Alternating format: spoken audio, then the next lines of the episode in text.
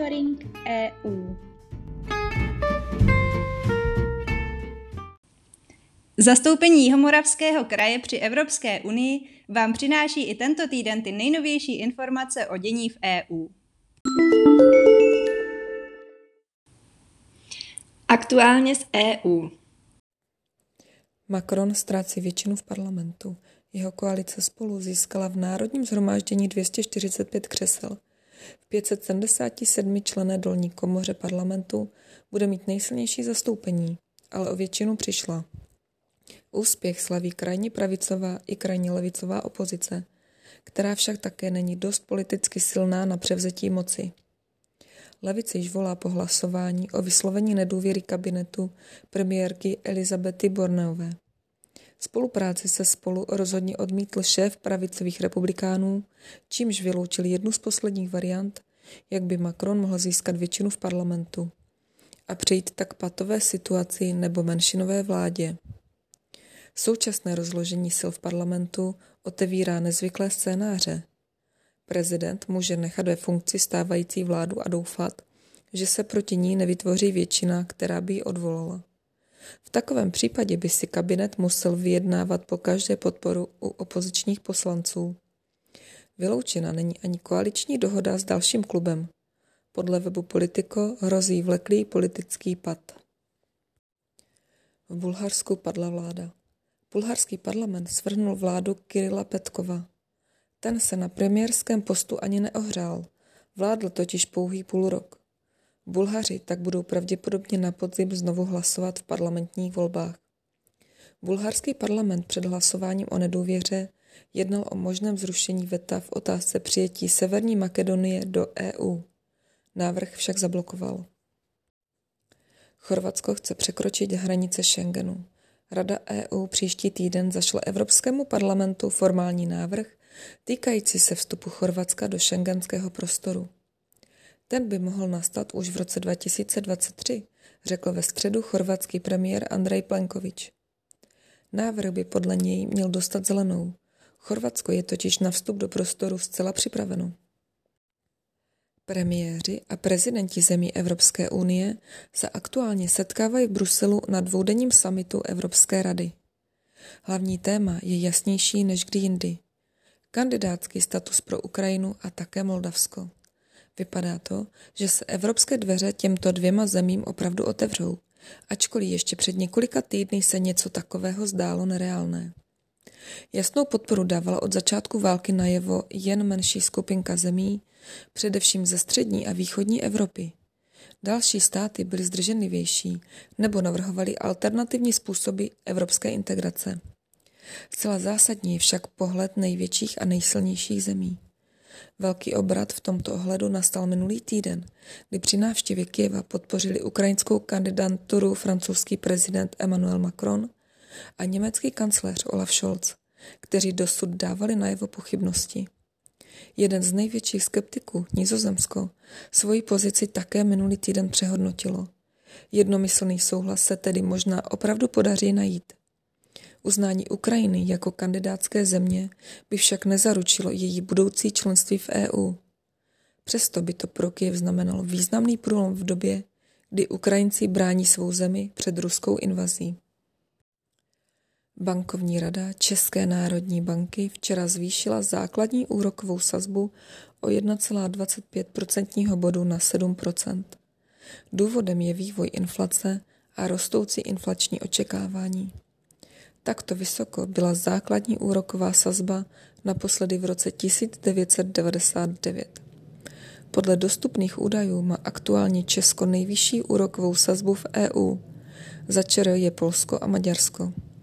V Evropě má vyšší úrokovou sazbu jen Ukrajina 25% Moldavsko s 18,5% Turecko 14% Bělorusko 12% a Rusko 9,5 Co se týče inflace, tu nejvyšší v květnu zaznamenalo Estonsko, kde se spotřebitelské ceny meziročně zvýšily o 20,1% Druhá a třetí nejvyšší inflace byla v Litvě 18,5% a Lotyšsku 16,8% Čtvrtá nejvyšší inflace byla v Česku 15,2% Nejnižší byla, byla míra inflace naopak na Maltě a ve Francii, kde růst cen činil 5,6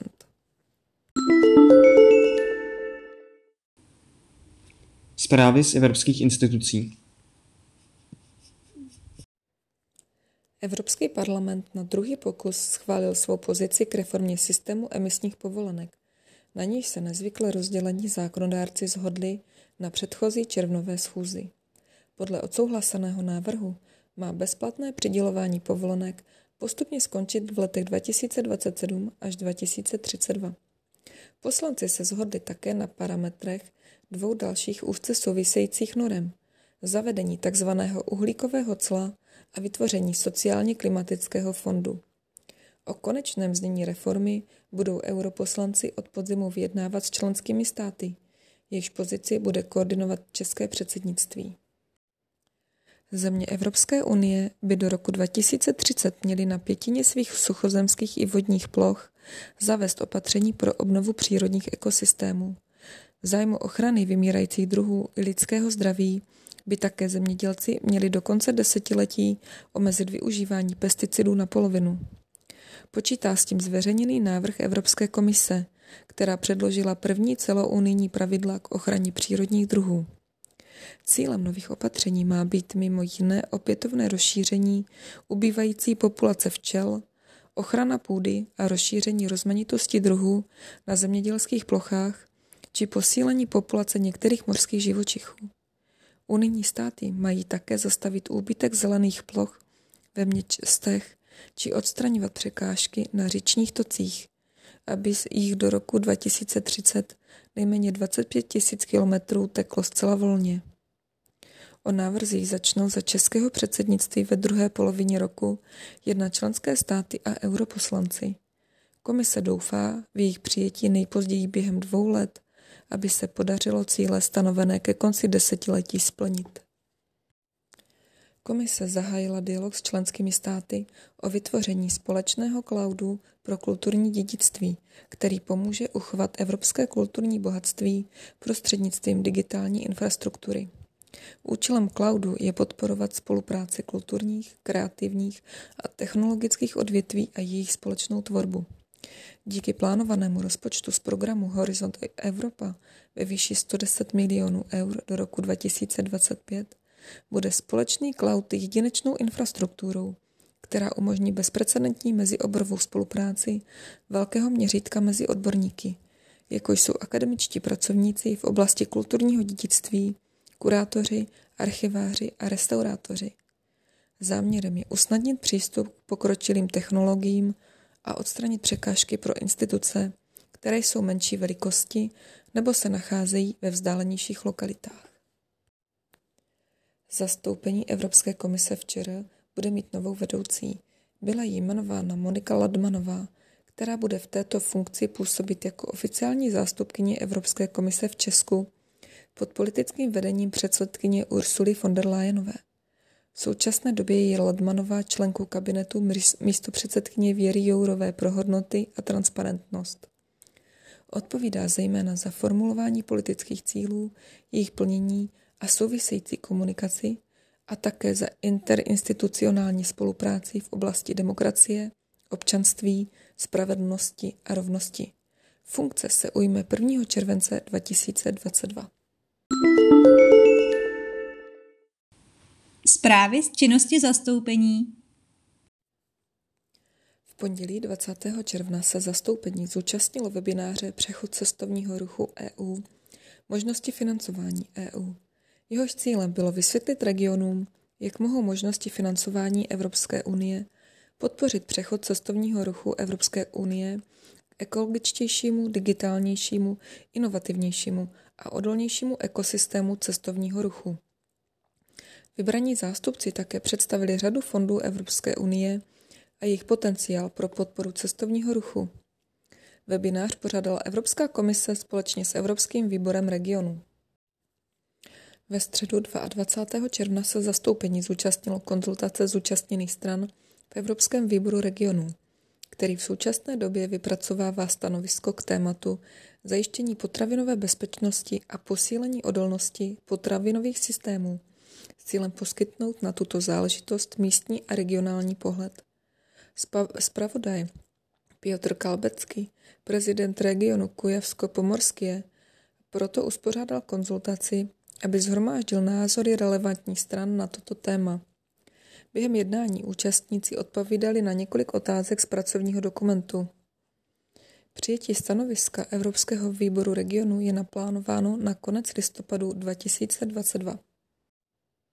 Zastoupení se ve čtvrtek 23. června také zúčastnilo online informačního dne k meziregionálním inovačním investicím I3. První výzvy k předkládání návrhu I3 s rozpočtem 145 milionů eur byly zveřejněny již v listopadu 2021. Informační den byl proto zaměřen na potenciální žadatele, aby jim pomohl připravit kvalitní žádosti pro další kolo. Jehož uzávěrka je plánována na říjen 2022. Evropská rada pro inovace a výkonná agentura pro malé a střední podniky EISMEA na akci představila podrobnosti o tom, co se očekává o úspěšné žádosti. Nástin toho, jak se o výzvu ucházet a rovněž byly představeny zkušenosti získané z předchozího kola stejných výzev. Ve čtvrtek se dále uskutečnilo výroční valné zhromáždění sítě ERIN, kterého se zastoupení rovněž zúčastnilo. Během panelových diskuzí se hovořilo zejména o novém evropském programu inovací. Jeho zveřejnění se očekává v červenci letošního roku. Diskutovalo se o tom, jak mohou regiony plnit klíčovou roli v rámci této iniciativy, stejně jako o šíření inovací skrze inovační centra a o inovačních propastech mezi regiony. Kromě toho na této události Erin také informoval o svých prioritách pro období 2022 až 2023. Celý monitoring EU si také můžete přečíst na našich webových stránkách www.kjmk.eu v sekci aktuality. thank you